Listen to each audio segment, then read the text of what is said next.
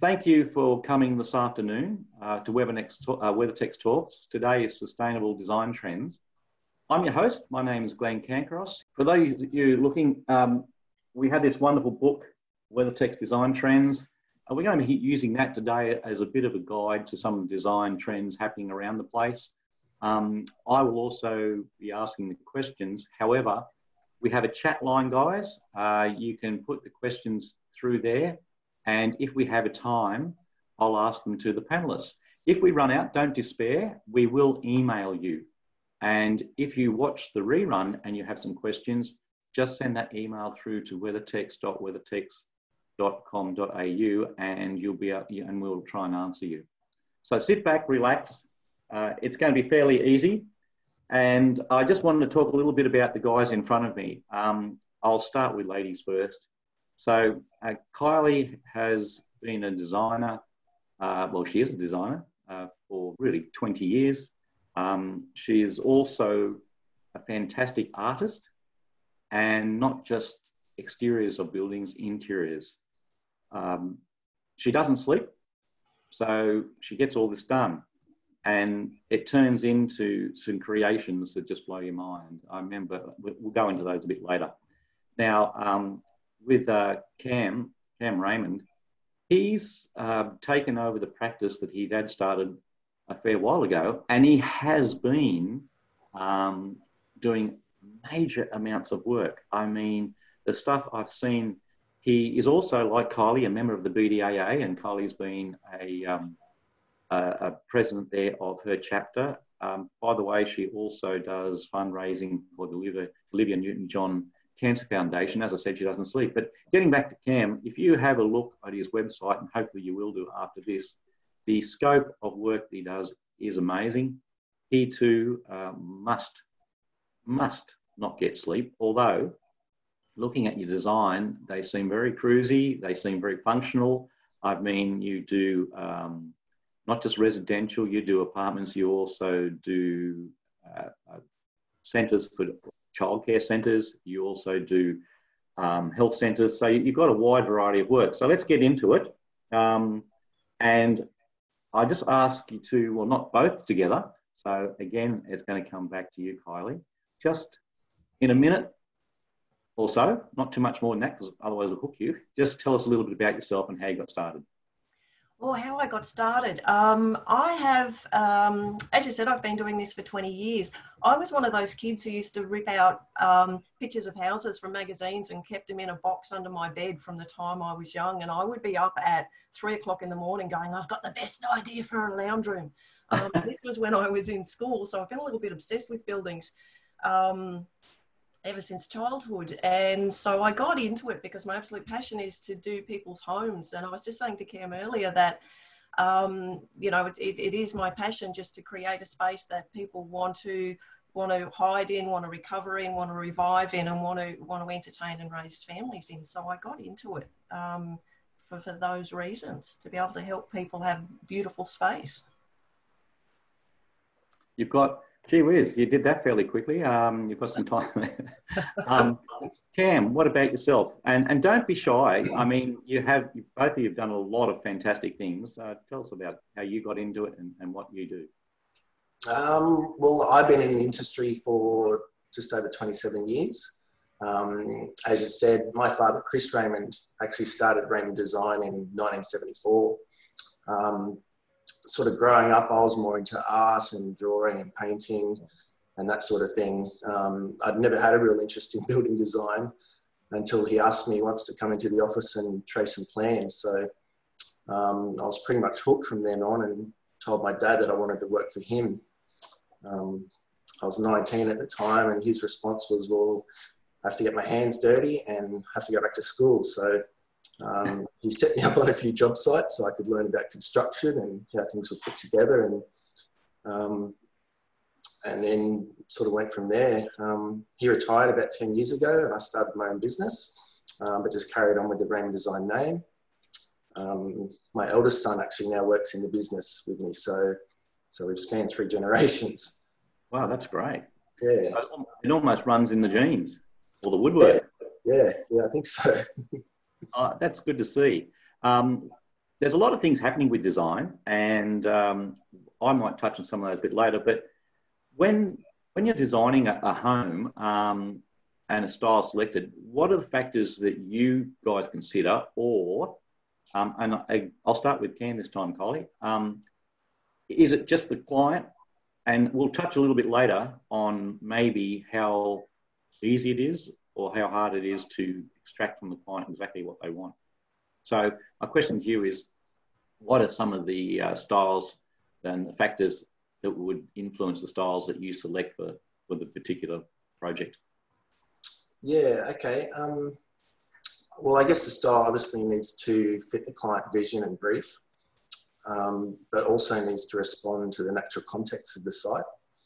So depending the site location, topography, and the orientation, which all affects the design, it can sort of affects the degree of how challenging it's going to be. As you said, it's simple or, or challenging. So um, I guess the other factors are sort of orientation, solar aspect, um, looking at prevailing breezes, uh, predominant views, and also sort of locations of adjoining buildings on other sites. I think they will affect, affect the design and, and the style of the building that's sort of chosen. Yeah, with a lot of the shadow factors and things you've got to take into account, which is um, really impacting in some places, uh, especially in the market that, that Sydney is for, for a start. You know, you're getting tighter and smaller blocks, so it's a big thing. How about you, Kylie? Um, it's similar in many ways to Cam, but I also work very much um, to get into the client's emotional response to certain design styles. In that, um, I ask them during our, our client brief and stuff like that, uh, what type of buildings they, they personally respond to. Um, I ask them if they've, um, because I was someone who ripped out pictures, I ask them if they've got pictures or they've got you know a pinterest account if they've got things like that to work out what they like and what they don't like so i take um, everything that cam said uh, regarding site topography styles around them what council will and won't allow because if you've got covenants uh, particularly in residential design then that can actually dictate sometimes which way your design style needs to go. But then i get i get right down to the client's individual taste and and then work back up from there as well because they, their words may be telling me something you know and i'm going oh you know this is the design style we're pursuing. But then they'll they'll pull out a picture of something and i'll go no hang on that is completely different to the to the words that i'm hearing. And so i very much take the point of view that um, you need to get both aspects because the clients may not know the jargon that we know to go all right mm-hmm. you know they're saying this design style but they actually mean this over here. So I, I tend to dig dig quite deep to go, all right, let's where's our base? Then we come back and, and put everything over the top of that regarding council orientation, shadow, yep. all of that sort of thing. Yeah. Okay. Um, I'm actually down the south coast of New South Wales and it's a little cool today. And this house is built in, it's a, I better not say what brand it is, but it was built in uh, about 1980 and has no insulation. Um, that's why I just had a quick cuppa of tea. I'm sorry, I'm a little cold here. Uh, it's got a beautiful aspect out the back, and they put what they call a smoker's deck, 1.5 metres. So if you have a party, you, you've got to sing out down to the person on that side. It's, it's crazy. Things have changed. You talked about orientation and things like that. But I've just refurbed a little bit of this. And the reason I'm getting this is the next question. I put um, I, this house, believe it or not, had mission, uh, mission brown paint it's a clinker brick double story with um, wood panels, um, vertical panel systems. And I just decided I'd like to brighten it up a bit. But brightening it up, I actually went to darker colours, which are really trendy at the moment. And that leads to my next question. Um, we in our, our trend design book, we have a midnight shadow, and it's all about dark colours, modern dark colours. And how do you guys interpret this style, or do you use this style uh, when designing a home? Um, as I say, I ended up doing um, wallaby, which is a grey, and ironstone around the windows and doors and things like that. So it's, it's funny how it's people commented, oh, gee, you've refurbed your house, you've done this and done that. So um, I always thought colours, this the darker colours and that probably would be a bit overbearing, but it's worked really well. So what do you consider? Um, Kylie, we'll start with you. Um, I love working with the darker colours because I love boldness. I love contrast and things like that. And I also find that the darker colors in this particular design style really, really flexible because you can contrast it with something light. You can contrast uh, different textures, materials, and all of that sort of thing. So I love working with this. And I do find, as you've mentioned, I find a lot of people's first reaction is, oh, that might be overbearing to have a dark color in there. But I've personally lived in a house that I did a few years back with um, a, a, pitch black um, black on black mural in my lounge room for an entire wall, and it wasn't overbearing at all. And it was an experiment that I did for myself to go, all right, how do we we get these dark colors in and make it a light bright space? And this design style does that. It, it balances it beautifully, so you can have these powerful dark colors and still feel fresh and bright and full of light in the space. And so I find that it's it's quite a successful design style when when handled and balanced hmm. well. Yeah, I really like it. Great. Um, and as I say, you're the inside and the outside, so you've got a lot of work to do. Cam, what would you like to add to that? I'm sure you have some things in. Yeah, I, um, well, I guess I interpret that midnight shadow style as being sort of very geometric in shape, um, mm-hmm. with sort of clean, crisp lines and getting that minimalist sort of feel. Yeah. Um, I think it really suits suits that. Um, That'd be the simple symmetry, which we might come to later too, as well. Yeah, yeah, that's right. Yeah, yeah, well, that plays plays a big part. Um, but as Kylie said, like the dark colours are a must, which you know, combined with other materials or landscape planting, provides that real nice contrast.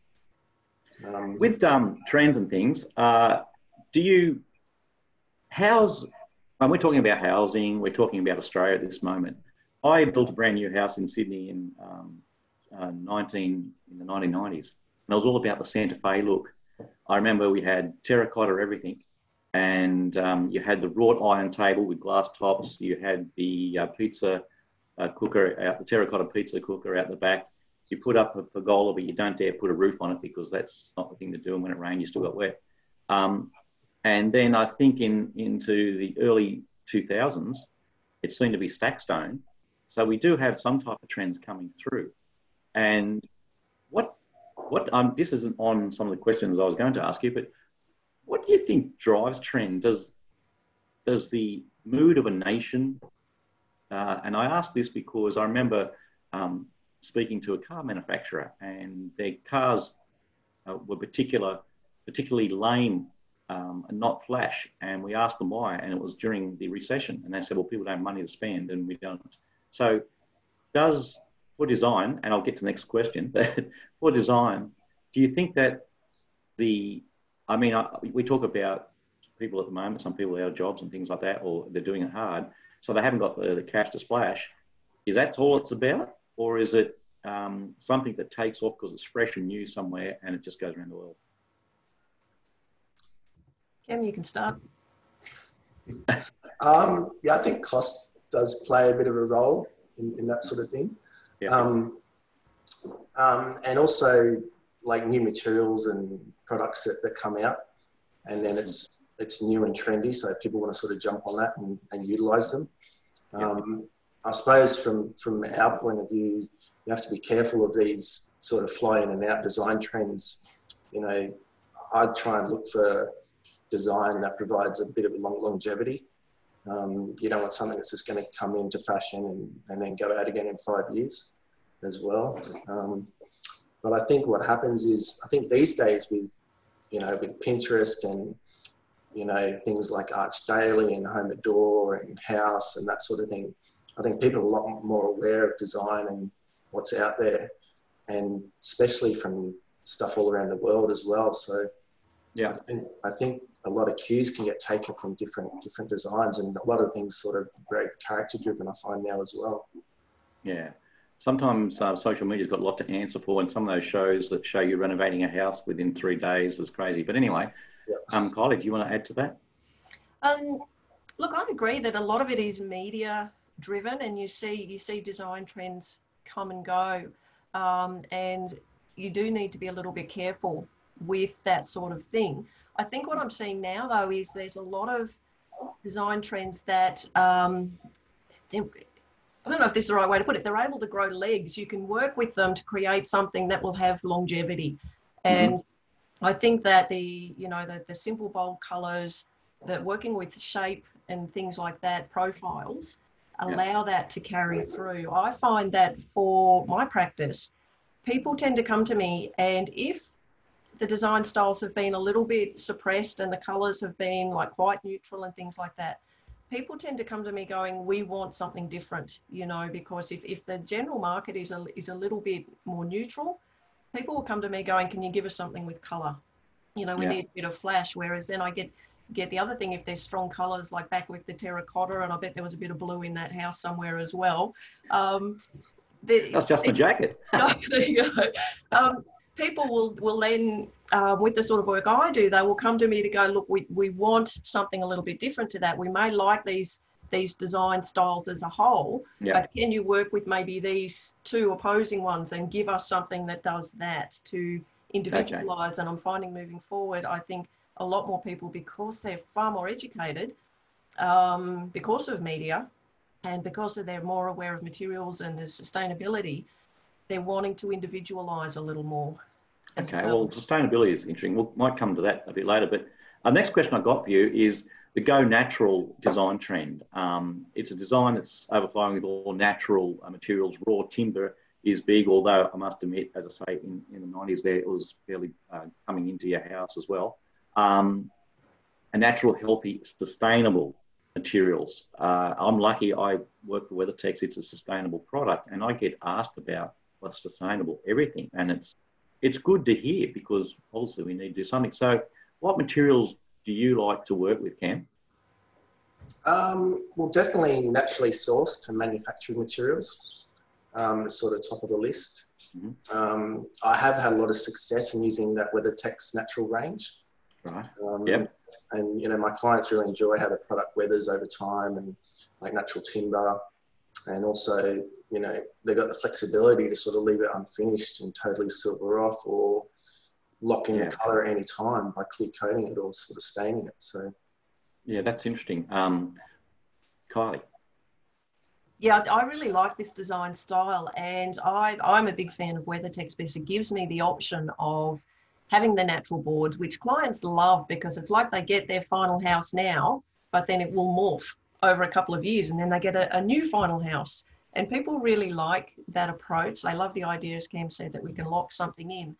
And because people are, as I mentioned before, they're more educated sustainably, they're seeking products. You know, I'm getting questions now going, you know, we want products that, that promote, you know, good air quality. We want products that are low maintenance. We want products mm-hmm. that are um, sustainable. We want responsible companies. You know, is there anything Australian made? And which is one of the reasons I, I love WeatherTex because I can just go, yes, this, this, yeah, let's tick all of those boxes for you. And here, here's what we can do when we've got all these different looks. And so with this natural design, um, I think people are really wanting it as a gut reaction to how industrialized the world is. They're wanting to personally come back to their homes and feel a little more in touch with nature and and you know so products like your timber like the, the, the your natural boards allow them to do that and, and they feel healthier. Yeah. Mm. cam you want to add to that or? Um, yeah, i know yeah, you already spoke it yeah and i think it's really important what, what kylie just said about feeling healthier. Um, mm. i think you've heard the term about sick buildings and and the impact that that has on its occupants. So yeah. I think people are more aware now. Um, like even I suppose when you look at um, like greenhouse gas emissions and that sort of thing, I think people don't realise that buildings that we live and work in contribute forty percent. I thought maybe forty, maybe it's forty-four, something yeah. like that, of greenhouse gas emissions. So it's higher than transport or industry. Yeah. Uh, so making our buildings more healthy in that respect, I think is really important. And you know, yeah, we, and I, I, I, agree. I think most people do, and it's a good point you bring up. Um, the thing too is uh, the building industry eats a lot of natural resources, a lot of water and things like that. So the cleaner we can make a building, or uh, what I mean by cleaner is um, a product that hasn't got um, a lot of uh, off-gas during its manufacture. It's going to last. Um, it is safe to use. I mean, again, talking about all the buildings like I've, I've gone to and some around here, um, there's asbestos. Um, and with the fires on the south coast, we've seen just a lot of that that people wouldn't have realised. And I know it's fairly safe when it's um, in a, a, flat sheet form and it's well painted, but you know a lot of them break up and they can. But anyway, that's another thing. Um, so having natural is an important thing to both of you. So then um, VOC, your volatile organic compounds, you know, in the carpets, uh, in furnishings, in, in some paints. Now I know that the Australian paint companies have gone a long way to reduce that. Um, and I can think of uh, some floor covering companies that have done the same. Uh, chemical free furniture and carpets and paint and paintings and the kitchens and is that something and that's obviously consideration for you? Or is it something your clients come to you or you educate them? Is, do you feel a need that you've got to educate um, whoever wants to speak first i forgot who i asked first last time. Um, for me it's a big one because it's um, a, a personal a, a, personal concern of mine with health. Um, it, it's something that I'm getting asked for more and more because people are having more environmental illness. So they, they are becoming the sick building syndrome and stuff like that, even though they may not know that that's an issue. They're coming to me going, look, the kids have got allergies, um, we've got asthma, we've got all of this sort of stuff. Is there something you can do with the house? And so it's quite big for me to go low or no VOCs to educate the client because I find that they now know enough to ask questions. Um, if they don't ask me the questions, I just tell them the information going, look, here's what I recommend. And I actually have some notes on my plans around that, just going, look, these are the sort of products that, you know, low VOCs, you know, no off gassing and all of that sort of stuff. And I've um, myself built a house that was a display house for a while that I lived in that was built with all of these products so that people could come and stand in a house that was low to no VOC and all of that sort of stuff, and realize that it doesn't feel any different. Mm. To, to you know that yeah tend to think that there's suddenly a mud brick and all of that sort of stuff but it's like no you've got great products on the market WeatherTex is a great one um, great paints all of that sort of stuff which are going to promote health of the occupant as mm. opposed to damage their health so i'm really big on educating my clients around that yeah education is so important isn't it because so many people don't know what's in their house and uh, what's happening. Um, Cam, yourself.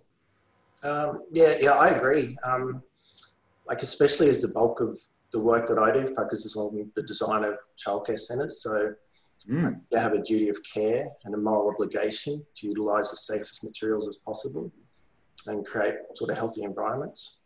Yeah, that's that's something really important, isn't it? Yeah, yeah. I, it's funny that like you mentioned carpets and it's interesting to note that, um, like most wool carpets on the market, are made with toxic chemicals and dyes and synthetic backing, and some even have pesticides applied. So even though they're promoted as being eco-friendly and sustainable, I think you can't take anything on face value. You really need to do your own research and yeah, you know. And I think the general public, uh, I think, are more aware of of, um, of these things, like Kylie said. But I think it's definitely up to us to sort of educate them and sort of guide them and point them in the right direction. Yeah, perhaps that new car and new house smell isn't doing us any good. So, um, but it's obviously telling us something. Uh, so, when you're selecting sustainable materials, um, what does a, a third-party accreditation um, make choice easier? Uh, we've got some. I mean, WeatherTex have that. Uh, um, I've got to declare that here. So, the, the question is uh, a good question because I know that architects have, like doctors, you have so much coming new across your, and designers have so much coming new across your desk all the time. So if there's a third party accreditation that is reputable, as reputable, I should say, and you get that accreditation, is that make it easier for you? Uh, definitely, yeah, yeah, yeah. I think it's so important that it, like in guiding you and just making that informed decision mm. on what sort of product to use. With like as you said, there's just so much out there and there's a lot of imported products that I think now we're more aware that we're sort of steering away from, you know, yeah. and getting back to Australian made and that sort of thing. So I think that's going to form a really strong basis for people making decisions on, on what product to use. Yeah, that's a question I wasn't going to ask. I, I've been um, been in the industry for a long time, and uh, with the, the, the COVID thing, and I'm not singling out one country on, or, or another, but a lot of stuff is has been made in, in overseas, and we've relied on that. And just, uh, I know someone who does casting, and he does casting for um, uh, boats um, and uh, trucks and intricate things, and also for housing. And it was interesting. He had people say, "Hey, listen, um, just to cover my bets, I wonder, can you give me a costing and do so many of these because I can't get it overseas at the moment?" And he said, "Well, this is the cost." And I go, "That's that's that's more than I pay now." And, and he said, "Well, do you want something that's actually going to last and is good?" Or, and if you pay a little bit extra for something, and you don't need to for sustainability, sustainability, I think that's like you said, Cam's going to come more and more that it's made here. You can check on it and know what it is. And that third-party accreditation, I know from doing some travel with WeatherTex in uh, throughout Asia, that they had their own green green uh, building councils, and Green Tag was one particular they recognised. What about you, Kai? Oh, look, I think there's two really important, important things supported by third party accreditation. The first one is that we as humans tend to take word of mouth as gospel far more than something that we've just stumbled across and so and and third party accreditation comes with that because instead of just me saying this product's really great they can actually go online and search something that's that's got not like green tag that has nothing to do with me and all yep. of a sudden this this creates a, a an an impression of being reputable. And when you've got Green Tag, which is so, you know, it is such a solid, good system, then all of a sudden you've got that same uh, uh, emotional response to uh, word of mouth that that people just love. Um, the other thing that it really supports is greenwashing is a phrase that a lot of people are coming across more and more in our industry, in all sorts of industry, and something being promoted as green. And that if you actually do your own research it's really not. It's just a very clever wording on an ad or something like that. The third hmm. party accreditation, um, when it's done with really reputable people, eliminates that because you can just go, no, you know, this is the real deal, and here is information you can go and look at that is yeah. outside of me and it's outside the company supplying the product. So it helps eliminate that greenwashing, which is happening so much in our industry. Yeah, it sure is. Um, I'll tell you a funny story. Um, I actually decided when I was one day the, the washing. Uh, I, I, used to do the washing in the wash uh, with a dishwasher, but also in, in, the sink. And my dishwashing liquid ran out, so I thought I'd go get a green, a, a healthier one than the chemicals I saw in the one I had because I had this bent and I'm still on it basically. Um, and I went in and I, I saw this one with the big green tick of approval. I thought that's fantastic, so I took it home, used it. It worked quite okay. But when I looked at the chemicals in, in the, on the label, it was exactly the same as the one I had. The green tick of approval was because they used recycled paper on the labeling. And so that is a good example I use for greenwashing. And it did, it sucked me in, and I'm in the industry and I should have known better, but um, there you go.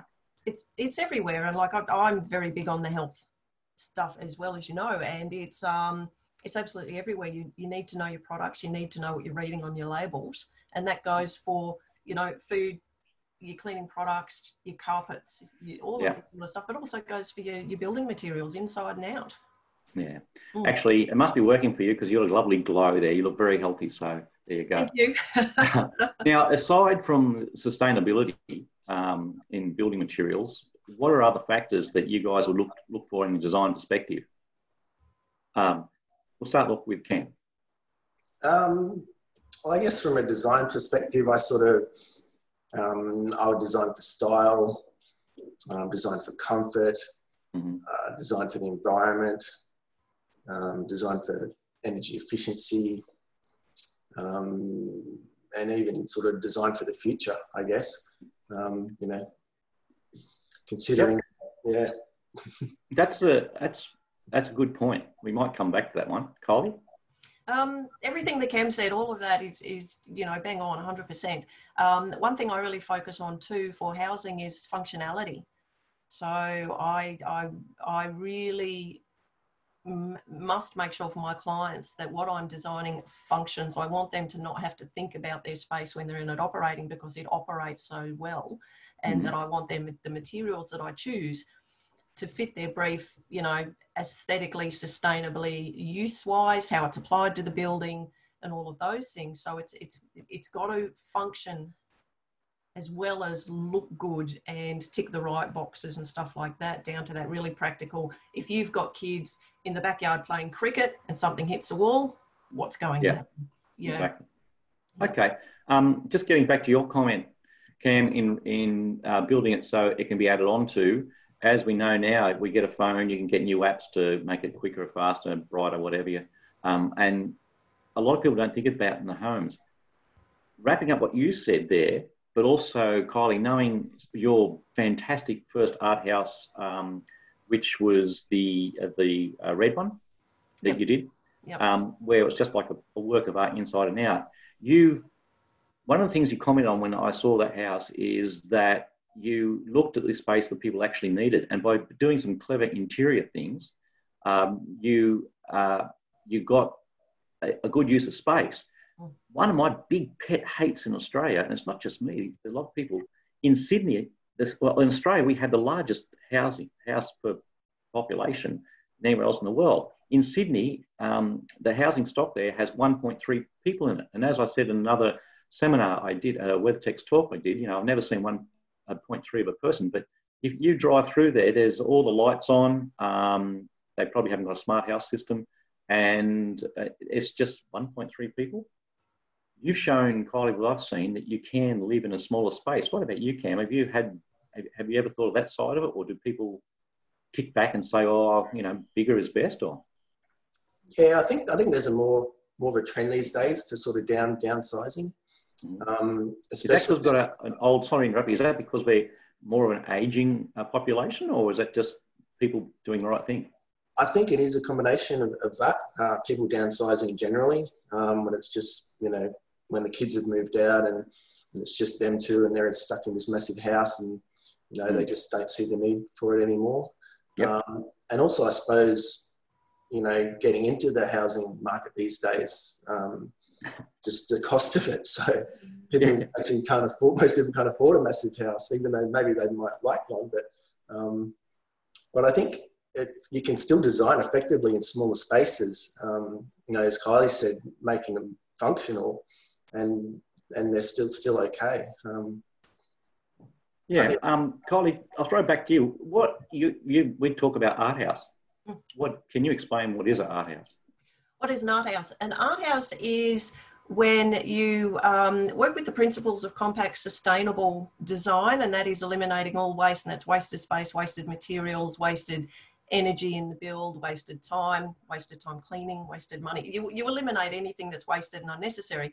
But to make it a, an art house as such, I also take an artwork that I've created and then I theme the entire house off that one artwork. And so the, the house, um, well, it functions, you know, beautifully as a space to live in. you're able to experience artistic expression through every aspect of that house. So that, that house you mentioned, um, the red one, the, the, the, color palette was red, black, and white. And so throughout that entire house, everywhere you turned, there was an expression of that one artwork. Um, I mentioned before there was a black on black mural on an entire wall of the lounge room. The bedroom, there was white on white. One of the other bedrooms, there was different aspects of this artwork, your linen, your crockery.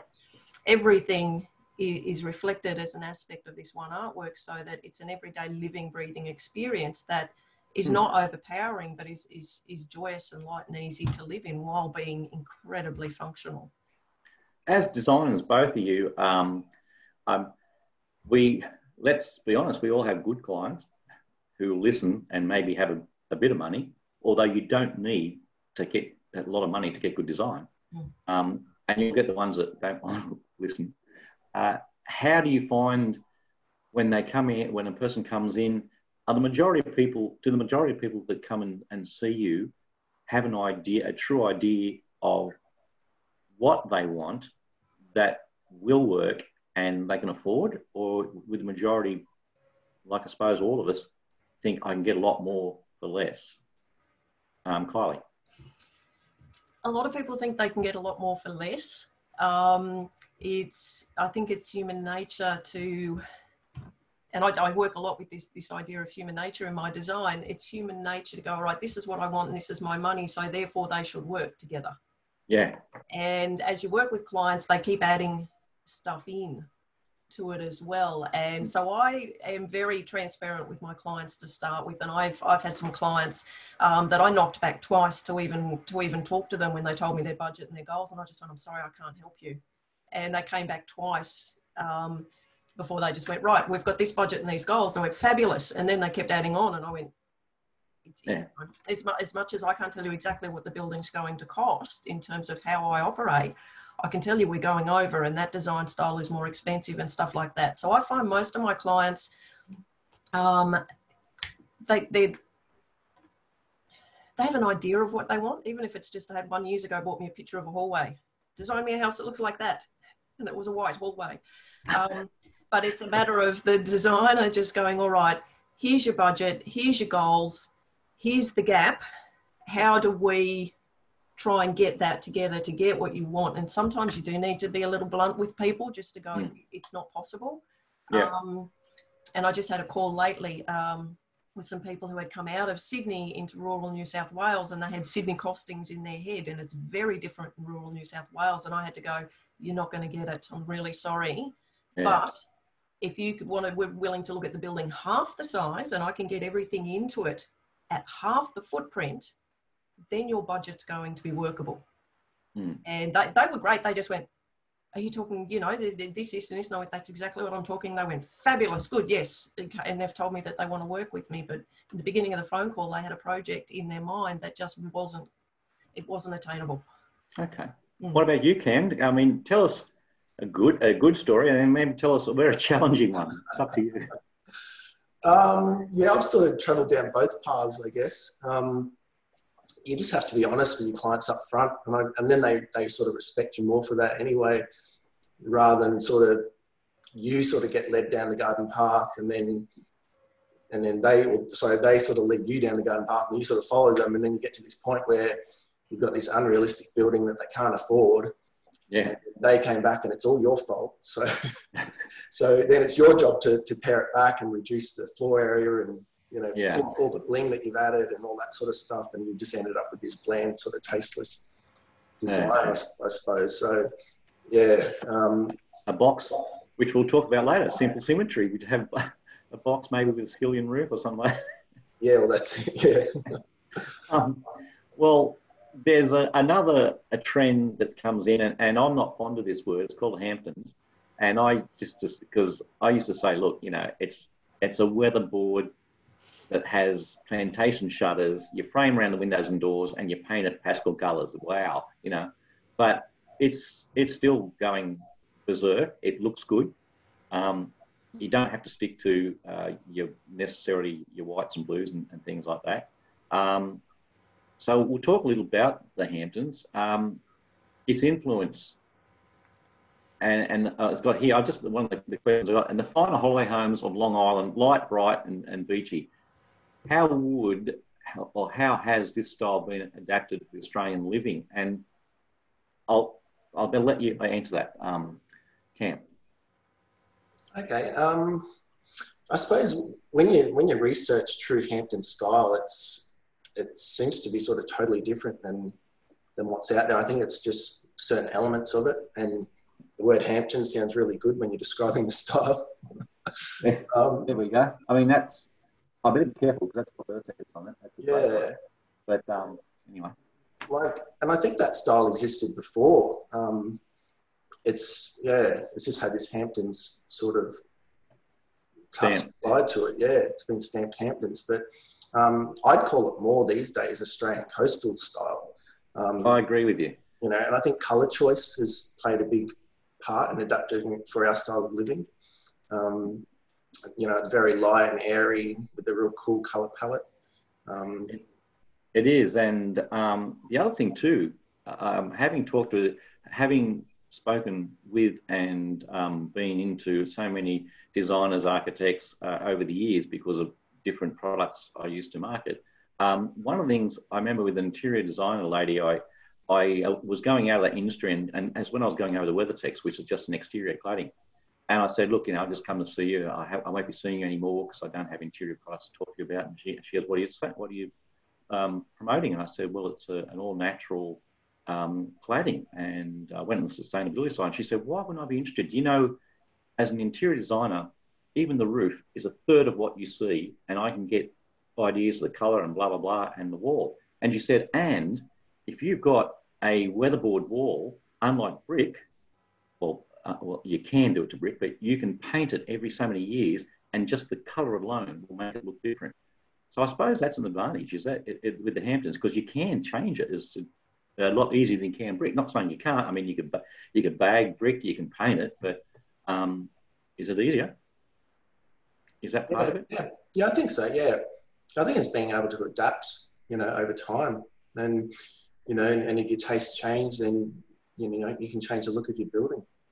What about you, Kylie? Oh, I shouldn't talk to you about paint. You do that. Let's go. Just give me some red paint and we're good to go. Um, I find, um, for the most part, when I'm dealing with clients, they don't particularly want to think about repainting seven to 10 years down the track. That's just a horrifying thought to them. They're like, all right, I want no maintenance and I never want to touch anything again. Mm. Um, in which case, you start going, well, you know, you, you go to you know, if you want, if you want, say, for argument's sake, a bright, bright red wall and you never want to touch it again, you're going to have a problem. Um, you know, so I find, particularly with that style, with the, the Hampton style, what I hear it referred to a lot in, um, particularly rural New South Wales, is a Queenslander style or a coastal style, like Cam mm-hmm. said. Um, and I think people want it um, because it's it, there's a familiarity there there's a comfort it feels a little bit holiday home but it also feels like home as mm. opposed to super modern buildings which are exciting and leading edge and all of that sort of stuff the hampton style is is a lot more um, it's a lot more comfortable for yeah.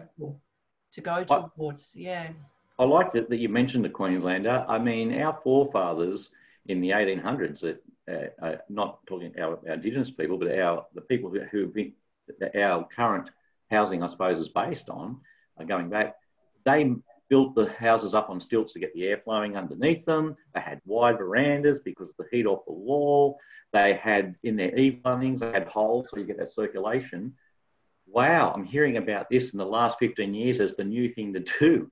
Uh, we could learn a lot by going back to what the original uh, settlers or the people who had to battle new areas, um, not just um, in jobs, but the environment they were in uh, being so harsh. It, the Hamptons, you could do that. What I, I when I, I ran our office in, in Queensland for um, five years, I loved the Queenslanders, but everybody came to Victoria and New South Wales wanted to build on a slab. Now, you guys design, can you get around that, or is it still people just want a slab? Um, people, it, oh, look, to be honest with you, it depends on the area you're, you're in because I've worked in areas where the builders just go, no, you have to have a slab.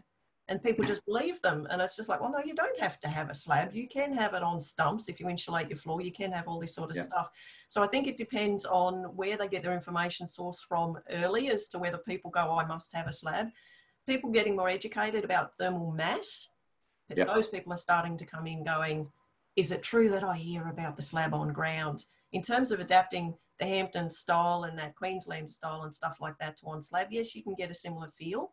Mm-hmm. Um, but the areas I've worked in, people want the decks, they want the shutters and all of that sort of stuff. And unfortunately, when you're talking, um, you know, some of the areas I've worked in, having big wraparound decks just is not viable for sustainable you yep. know, design and solar passive design because people want these big decks with roofs on them to the north because that's what they mm. saw in Queensland yeah. Going that's that's not Armidale. You, okay. you know so you have to completely adapt give them the feel of this but mm. with a completely different methodology. Yeah. Mm. all right well um, you want to add to that cam or we go to i've got another question which i think is something you'd, you'd really like would be the simple symmetry building style focus. Um, oh yeah. lovely uh, lovely shapes probably more parapet roofing i suppose. Um, with the, the shapes, the flawless display of design and quality, where do you draw your inspiration for this type of design?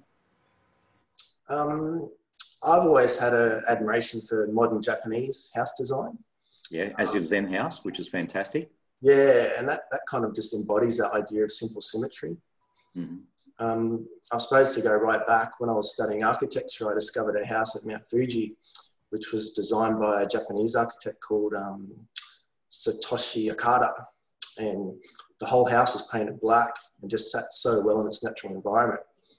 And you know, this is going back, you know, 25, 20, you know, yep. six years ago. Um, I'd never seen a black house before. Um, and that's where the little light bulb moment went off in my head and just thought, wow, you know, and I just fell in love with the simplicity of the design and how it unfolded when viewed from different aspects. Mm. Um, it just really opened my mind to design and the buildings don't need to be complex either. Um, and it's come back into effect, hasn't it? I mean, yeah, yeah. we're talking about charred finishes, charcoal finishes, and, and black. Kylie, what about you?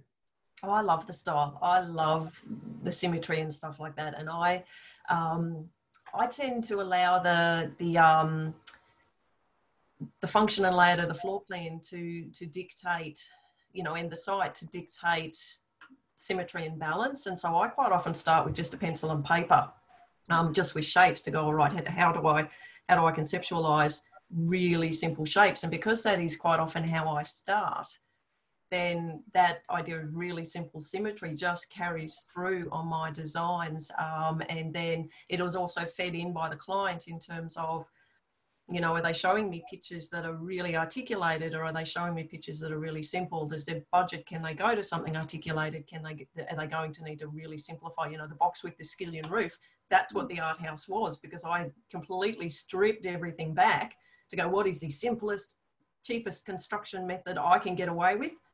to make a beautiful architecturally designed home.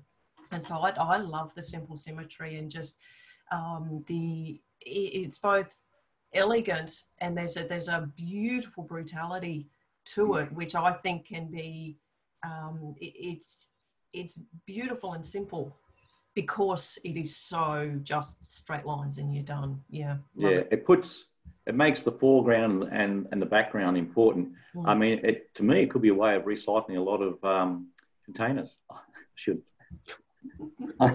Sorry, that's a bad sense of humor there. Um, all right, so we're moving on. This is a long question, so I'm going to read this one because I couldn't remember off the top of my head. So, when you think of home interiors, we generally conjure up images of beautiful furnishings, arty home decor, lavish curtains, and carpeting. Cladding can also be used internally on walls um, and ceilings. How can timber cladding change the look and feel of a room and how have you used it in the past? Um, with, I, for me, adding texture on an internal wall instantly adds character because we're so used to just seeing flat plasterboard walls. And so mm. the minute you add texture, whether that's a, a raw timber color or a, a timber look, that is painted, you know, if you go for like your Ecogroove, your, um, you know, the, you go back to the, the Queenslanders, the VJ and all this sort of stuff, you add texture, you add mood, you add character.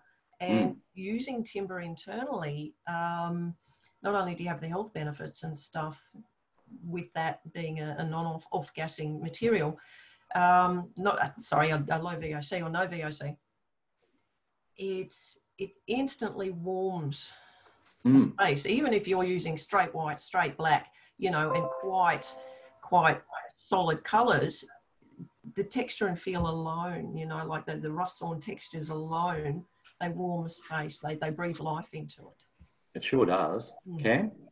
Yeah, yeah, I totally agree with what Kylie said. Um, but I love to continue the use of external cladding and, and sort of bring it inside as well. Um, is that the transition room from the house to the garden, vice versa, or right inside? Yeah, well, it kind of achieves a real seamless look, and just mm. as Kylie said, just gives that whole other dimension and texture, you know, to the internal walls. Um, yep. And when you sort of combine it with sort of large openings um, and spaces, it helps to blur the lines between the inside and outside. It sure does. Um, I was looking at a, a a job in uh, in in Bali um, where the occupancy rate was was bad, really bad. I think they were down to about thirty percent. And what they've done is is made a, a glass um, and uh, concrete rendered um, place for Westerners to come stay who were going to Bali for the jungle experience or the more the wood and all they did was get some well, it was actually WeatherTex, but I wasn't going to push it. But uh, and and just put it around. Uh, they did a really good job on the, where their um, their dining or their, their, restaurant was, I must say. Um, and they just put they just closed in some columns and things with um, wood, and whether it was just because it was new and, and it got promoted, but uh, their occupancy rate went something from about 30 to 80%. And I also know when I was going through Mumbai, everything was dusty glass, um, render, and uh, a lot of people up to the mountain about an hour up into the highlands, and they're all using natural rock um, wood because they've lost that warmth. Um, and I saw it again and again in places where traditionally they'd used wood and they've gone to what I'd say Western design. Um, I think a lot of it in, in the past was because of strong winds and typhoons, and they thought, well, you know, brick will be better. But the wooden structures they had were very basic anyway.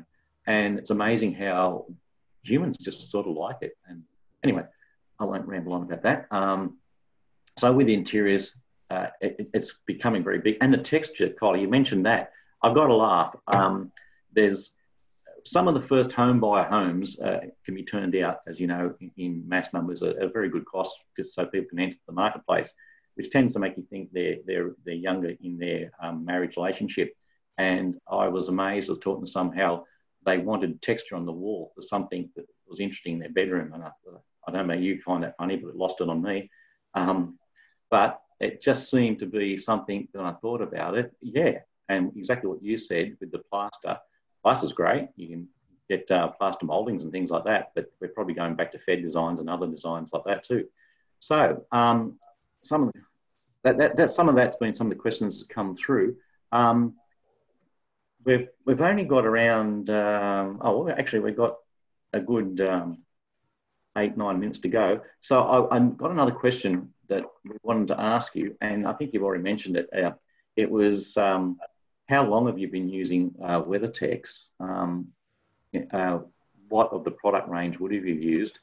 Uh, and as you know, with WeatherTex, a lot of the product is all the same thickness, so you don't have to change your window reveals and things like that, but you can have all these different looks. Um, ha have you been using for a while? I, I, may, I know, Kylie, you have. I'm not too sure, Cam. Yeah, I've been using it for as long as I can remember. Um, I just like the versatility of the product. Um, you know, you've got a range of, of different profiles that you can apply to any sort of style of design as well. And given that they're all the same thickness, um, you can pretty much sort of, you know, join them, um, join them to match yeah. one another. So, you know, it's, it's really, yeah, run them in. it's really easy to sort of mix, mix the different, different profiles. Um, I suppose the other thing for me is that they're 100% natural and have a better than zero sort of carbon footprint. Kylie? Oh, I was just thinking about that while Cam was talking in terms of how long I've been using it, and I suspect I probably actually... when a, a, really good-looking dude came and saw you in 2005. well, I, I, I was wondering where I came across it, and it was quite possibly originally at a, a Building Designers Association conference where I came across it, and I've been hanging around that for like 12 years now. So, hmm. Yeah, and, and, and then when, when I very first came across it, I was just like, oh, this is a really cool product. And so I've always, you know, um, kept it in mind and used it. And when I talk to clients, it's like, you know, and they come to me and they go, we want this particular product. I'm like, no, no, no, there's another company that does something that looks the same. You want to, you want to look at this, this company. And um, so it is something that I have been promoting for quite some time because I just, I just believe that it it ticks so many boxes. Okay. Um, yeah, well, that's good. also the how quickly it's able to be installed. With is a big one. With what we've talked about, I mean, um, the simple symmetry. If is it still the case where you need to have three different uh, cladding on your house, otherwise you're a poor person? I remember when we first, you know, we had a we had one of those old um, what they call them Californian bungalows built up the wall for the soldiers returning, and it was all brick. And I remember down the end of the road was a couple of old weatherboards, and my, my father's oh well, they didn't have a lot of money. Now, if you haven't, it seems if you don't have at least three different textures or, or different cladding on your, your house, um, you're sort of down the pecking order of, um, of housing. Is that the case that you still see? I, I am having recently moved to Melbourne. I'm um, I, I walk a lot, and what I'm seeing is in the area where I am, I've seen houses with six to eight different types of claddings on them. And while mm. it's fascinating visually, and you're just looking, it's like oh, all this sort of stuff. I am very, very um, keen and attracted to the visual simplicity of even just one cladding done well with a beautiful profile and a mm. beautiful shape on the building. Um, and so I think that while people really um, that you know lots of claddings means you've got lots of money and prestige, something incredibly simple done beautifully, it, it just completely stands out within its own right. Hmm. What about you, Cam? Yeah, yeah, I agree. Um, I'm a firm believer in the KISS principle. Yeah. Just keep it simple. Um, I think you can throw too much at a building and just overcomplicate it, and then you just end up with a bit of a mess. Um, mixed materials can be done very well as long as you find that balance between what you're yeah. using. Um, yeah, but um, like I used on the Zen House, I use that WeatherTex 150 Smooth sort of right through. I even use it internally. Um, and wow. then the other material I used was basic raw FC sheet. Um, so, and that was really just to, from the ground floor to the upper floor, just to find that bit of a contrast and have a bit of a difference in materials. But yeah, I must say, I, have sort of really like uh, vertically run cladding at the moment. Um, is it true that the vertically run cladding makes it look slimmer, and if you run it horizontally like girl ladies' dresses, it makes it look a bit bigger? Is that true, or it's just me imagining that. Um, for me, I think that it, it's it's hard to say. There's a lot of factors that go into that, including the light, the shape of the space, what else is going in front of it, all of those sorts of things. So I don't think there's a hard and fast rule. Okay. That one. Well, we haven't got much time, so I want your opinion, guys. What new trends do you see emerging in the Australian market for, for say, residential or even light commercial? Um, I'm seeing a lot of the, you know, the the um, the midnight that that style we discussed to start with. I'm seeing a lot of that happening yeah. at the moment. So what I'm now uh, starting to hear discussions about and stuff like that with these multi-articulated facades with all these different materials. It's really really popular right now. What I'm starting to see is people just start to pare that back a little bit. They're wanting something a bit different. They're wanting something a little bit simpler. So they're starting just to pull back to simplify um, those facades and and just work with a bit more elegance and um, that symmetry as opposed to just throwing as much at the front and, and, the, and the sides of the building as we can. Great. Well, Cam, you got a minute or two? Yep. Tell people looking out there who might want to come to a designer and say, hey, what do I do? What should they have down pat before they actually get to the going into someone to design their home? What should uh, they know? I think just a basic basic brief will help. Um, these days, it's easier to interpret people's vision because there's so much out there in the media. So I often just say, just give me as many pictures, you know, of what you like. Mm-hmm. Um, so I can sort of delve into your mind and get a bit of an idea of what, of what you like. As Kylie said before, it's like interpreting what sometimes what people say and what they actually have got in their head is, is sometimes like two totally different things. So, so, so are they best to say, I want three bedrooms, one study, two garage, blah, blah, blah, and these are the pictures I like? Is that how they should do it? Yeah, yeah, pretty much. I think um, okay. um, I can sort of interpret from what you said, like three bedrooms, kitchen, garage, because it's basically the norm. But I sort of need to ask them about how they function daily in their house and, and that sort of thing and what works for them and, and that sort of thing. All right. Well, look, um, it's been really good. I appreciate, we appreciate the time that you put in today. Uh, Kylie Mitchell, thank you very much. Don't go off yet. Um, and Cam Raymond from uh, Raymond Design, thank you.